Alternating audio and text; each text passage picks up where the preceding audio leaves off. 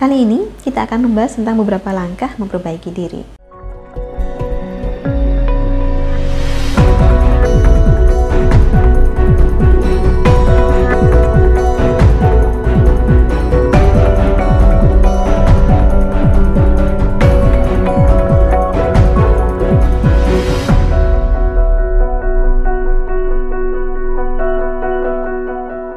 Salam Rahayu, dengan Dewi Sundari di sini. Apa kabar Anda? Saya doakan semoga selalu sehat dan senantiasa diberikan kemudahan serta kelancaran di mana pun Anda berada. Kali ini kita akan membahas tentang beberapa langkah memperbaiki diri. Bukan berarti kita bukan orang baik, tetapi sebaik apa pun diri kita, pasti tetap ada hal-hal yang bisa kita perbaiki. Bukan juga karena kita berharap menjadi sempurna, karena kesempurnaan itu bukan milik manusia. Kita memperbaiki diri agar bisa menjadi pribadi yang lebih baik dari sebelumnya sekiranya bisa mendatangkan kebaikan bagi hidup kita, lantas kenapa tidak? Langsung saja, langkah pertama untuk memperbaiki diri adalah terlebih dulu kita perlu menerima segala kenyataan saat ini. Wajar bila kita ingin menjadi orang yang lebih baik. Tapi untuk menjadi orang yang lebih baik, kita harus bisa menerima diri sendiri dulu. Bahwasannya apa yang sejauh ini kita alami adalah normal, wajar, termasuk susahnya, senangnya, sakitnya, atau bahagianya terimalah semua pengalaman hidup yang telah kita lalui hingga di titik ini. Kemudian langkah kedua, tentukan tujuan untuk diri Anda sendiri.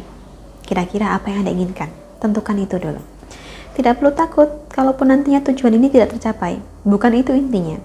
Kita tetap boleh berangan setinggi langit, ini tetap lebih baik daripada tidak memiliki tujuan hidup sama sekali. Langkah ketiga, tentukan apa yang harus diubah. Bagian mana dari diri kita yang perlu diperbaiki. Ketahui apa kelemahan Anda lalu belajarlah untuk mengubahnya sedikit demi sedikit. Dan jika ini merupakan suatu kelemahan yang tidak mungkin Anda ubah, maka sembunyikanlah sejauh mungkin. Langkah keempat, jadilah pemaaf. Bukan hanya memaafkan orang lain saja, tetapi memaafkan diri sendiri juga. Ada kalanya kita bisa dengan mudah memaafkan orang lain, tetapi memaafkan diri sendiri justru tidak bisa. Sering menyalahkan diri sendiri. Tidak bisa menerima kekurangan diri sendiri. Padahal kita perlu memaafkan diri kita sebelum kita bisa belajar memaafkan orang lain. Langkah kelima, lakukanlah apa yang tidak Anda sukai. Karena hal-hal yang kita tidak suka, kita pasti cenderung menghindarinya. Padahal ada kalanya, tanpa kita sadari, mencoba melakukan hal-hal yang tadinya kita tidak suka, justru akan membantu kita berkembang lebih jauh. Ini termasuk hal-hal yang kiranya Anda takuti. Dengan menghadapi apa yang Anda takutkan tersebut, Anda akan bisa mengelola rasa takut Anda dengan lebih baik. Karena seperti yang sudah pernah saya sampaikan, kita cenderung takut pada apa yang tidak kita ketahui. Nah, agar tahu, maka perlu kita kenali dulu, bukan? Langkah keenam, cintailah diri Anda. Terimalah diri ini apa adanya, beserta kurang lebihnya. Karena jika Anda tidak bisa mencintai diri sendiri, bagaimana Anda mau mencintai orang lain? Langkah ketujuh, berusahalah mengendalikan emosi, termasuk iri hati dan kemarahan kita. Karena emosi berlebih merupakan perasaan yang sangat tidak baik untuk dipelihara.